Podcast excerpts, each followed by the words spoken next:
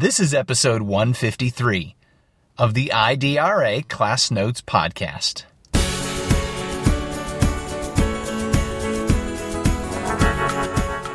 Effective teaching and learning is occurring when I see that the students see themselves as part of the learning process, that they feel valid in the statements that they make, and then the arguments or the questions that they ask. If we want students to think like mathematicians and scientists, we have to treat them as such. We cannot treat them as some vessel that we're trying to fill up. It's our job to harness that creativity, that innovation, and how they're thinking, and then bring it into what they're trying to learn.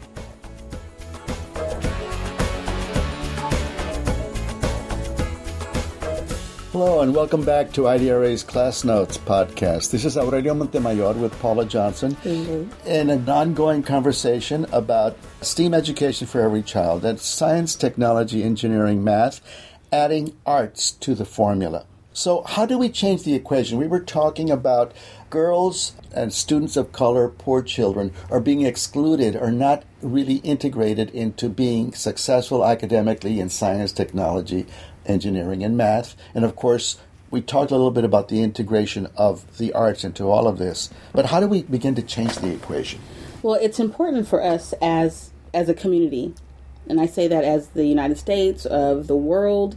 I think that we have a a difficult task because what we have to do is more females, more minorities, more children of poverty need to be educated in STEM areas. But it's And a, it can be done. it can be done. We have to take the time and effort. But the thing is, there's a dual task of not just providing access to the students, but also inspiration to the students. These students have basically been shunned from the STEM community. And in classrooms, As unteachable, as, As- inappropriate for that community. exactly, it's almost like unworthy. So neither genes nor poverty should influence our not decisions about these children. There are students who are not being given access who could have the cure for cancer that we're looking for. And not that not that one child, but their input could feed into the revolution of all that we do in technology. no matter how poor the family or how limited the education We're- of the parents. Our brains are our brains. If they are provided the right education, the right creativity, the opportunities to grow, they can be just as successful as any other child. The environment is what makes a child in the educational sense. But they have to see themselves as part of the STEM community, just like in our classrooms. Okay, so I taught math for 15 years, and now I've been with IDRA for five years. When I go into a classroom, Effective teaching and learning is occurring when I see that the students see themselves as part of the learning process, that they feel valid in the statements that they make, and then the arguments or the questions that they ask. If we want students to think like mathematicians and scientists, we have to treat them as such. We cannot treat them as some vessel that we're trying to fill up. We have to take them as partners in the learning process and teaching process, take what they come with, the knowledge that they have just from their But at what age does this start? Eh, birth. So, as soon as so, they can so talk. a little learner can be a critical thinker. Absolutely. Oh my gosh, absolutely. When I talk to my sons, and of course everyone thinks their children are geniuses, but my sons have been brought up in a home where their ideas matter, where their questions are taken seriously. There is no stupid question. And so sometimes they will blow you away with the way they ask questions or the, the way they think about things. And so it's our job to harness that creativity, that innovation, and how they're thinking and then bring it into what they're trying to learn. So when they think about mathematics, we try to clamp down and teach them one way to do addition and subtraction. Mm. But if their method is valid, we need to encourage that type of thinking.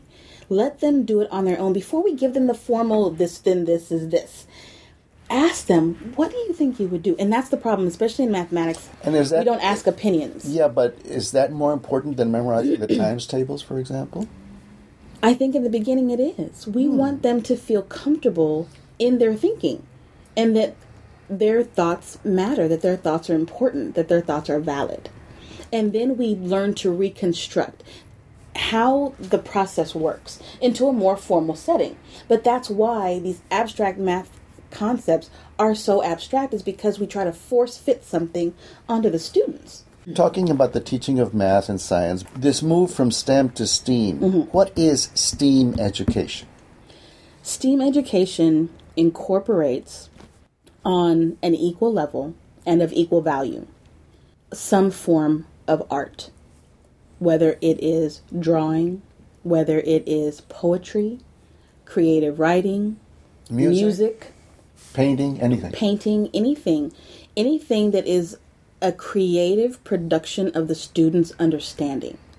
Does that make sense? Yeah, but how is that integral into teaching these hard, you know, science and math things? Well, the thing is, if you think about it this way, STEAM education should segue into the STEAM professions. So if I'm a mathematician and I'm doing a lesson in my classroom dealing with, let's say, art, and, or, ooh, even better, photography, I might teach fractions through photography. Let's say they have to create a collage that creates one whole frame and the frame might have to use between five and eight photos of any shape that the child desires. Let's say it's a surface area situation. So they have a, a minimum and maximum surface area that they have to use. So they're given a range. So of this, let's say it's an 8 by 10. They have to cover that, let's say at at least 90% without wasted space, okay? So I'm giving you parameters of this is just off the cuff. They have to cover 90% of their surface, and they have to use between five and eight photographs of their choosing. Wow. So they're given parameters, but the creativity is okay, first, as the art piece, it might, let's say, uh, be on nature. Or they have to pick an area, a Right. topic. It could be um, still art, it could be oceanography, but whatever they choose, and these could be clips from online, so they're not having to go out and take a picture. But it would be great if they did with a camera or a phone, go take clips of pictures, and then they process them. So then they have to figure out, okay, if I have to fill 90%, how am I going to use this space effectively? So let's just say this project, of course, is phenomenal, and of course, now I'm going to have to use it. But that might give them an opportunity to use something that someone in marketing uses Right. later on in life. I've just created a billboard, they, but it's understanding space. Like, so there's the surface area pieces and the, the calculations of mathematics, there's the use of art and, say, light or whatever you want to pull from the photography aspect. But all of that blended is actually what someone's job is later on down the line. So it's a realistic insight as to what someone does, and you make it a theme. So without that piece, if I'm just on a piece of paper and I have to take these pictures, or not even pictures, blocks, and measure them and figure out what the total surface area is, that's not as fun as, say, landscaping Right. creating a landscape. I have to use so many trees and uh, patio, and Yes. it's so much different. Or painting a house. You know, I was just thought I would also then, after they do the project, then bring in the prism and look at the physics of light and color and see which colors dominate and which ones seem to clash with each other. Except for that small percentage of boys that are red green colorblind, like I am. Yes. Uh, that would be a different kind of activity. the But, thing- there's a physics of The light. thing about that whole piece, though, is that the assessment part of it yes. incorporates a rubric where they're assessed on both elements. So it's Yes. not five percent is from the photography, half Yes. is from the photography. Yes. and that's the major difference between a STEM lesson and a STEAM lesson. But is you're that the also arts are seeing, taken seriously. Yeah, there's concrete physical things Yes. that illustrate the abstract concepts exactly in their life. Yeah. they're being they're being given an opportunity like right now project based learning is also very a good proponent that would kind of naturally integrate the arts because it's it, their assessment includes a bigger picture a broader spectrum if you will So I, as a teacher, have to develop a broader vision rather than a tunnel vision Mm-hmm. because I think a lot of teachers are concerned. Well, I've got to learn more math now. I've got to learn more science. And yes, you need to know the content better, but you need to see more of the integration. So I think that we need mentors, experienced teachers Mm-hmm. who know how to integrate to guide the less experienced teachers Mm-hmm. because we're not prepared in teacher training for these kinds of things. You no know? this is something that definitely has to be taken on by an individual department a school a district to incorporate more of the arts into the lessons. I mean, right now, a lot of teachers are, are still trying to tackle the idea of more visual literacy, using pictures and real life events to take on the instruction of the concrete content. It's something that is not necessarily new. It just takes time. But there is um like educationcloset.com has some sample lesson plans. They are huge proponents of STEAM and they have some lesson plans that are from K through 12 in the four content areas using several of the arts for examples to build off of and I think they're adding more and more.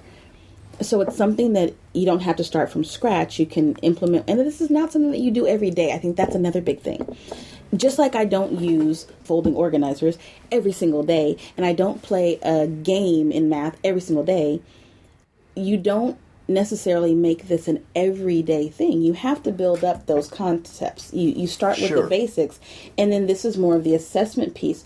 But I think that when students are given an opportunity to demonstrate their knowledge in an alternate way, it gives more in-depth, more rich understanding for the teacher as to how the student is thinking, to make corrections or to broaden or extend what they're thinking.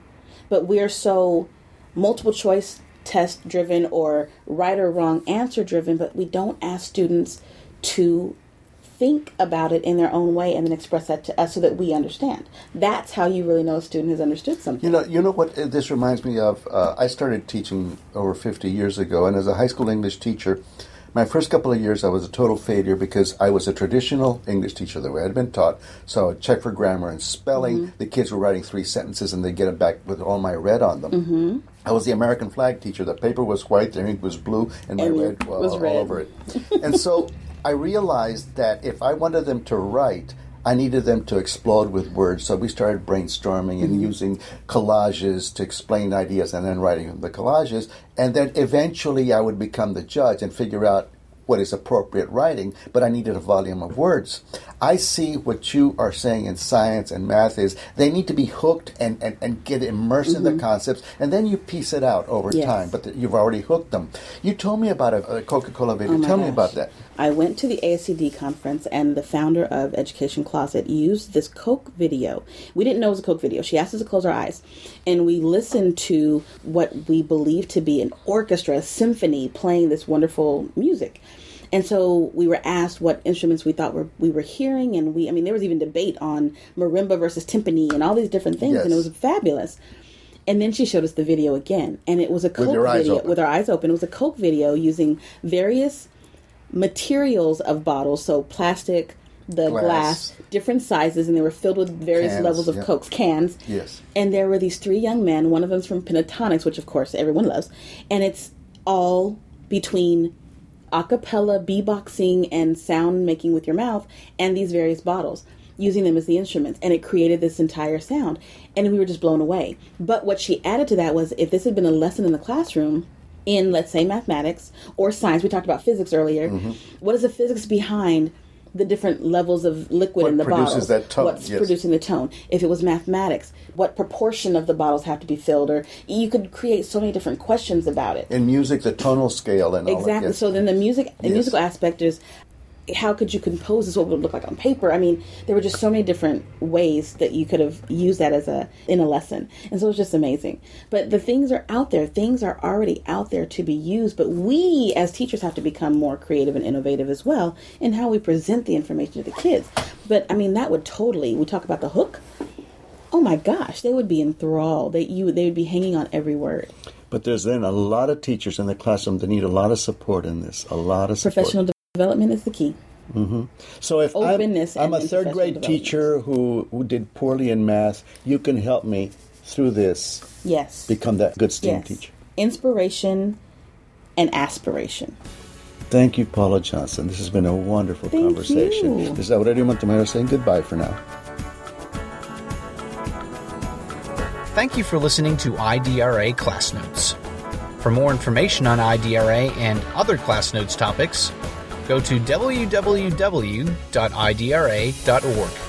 You can also send us your thoughts by email to podcast at idra.org.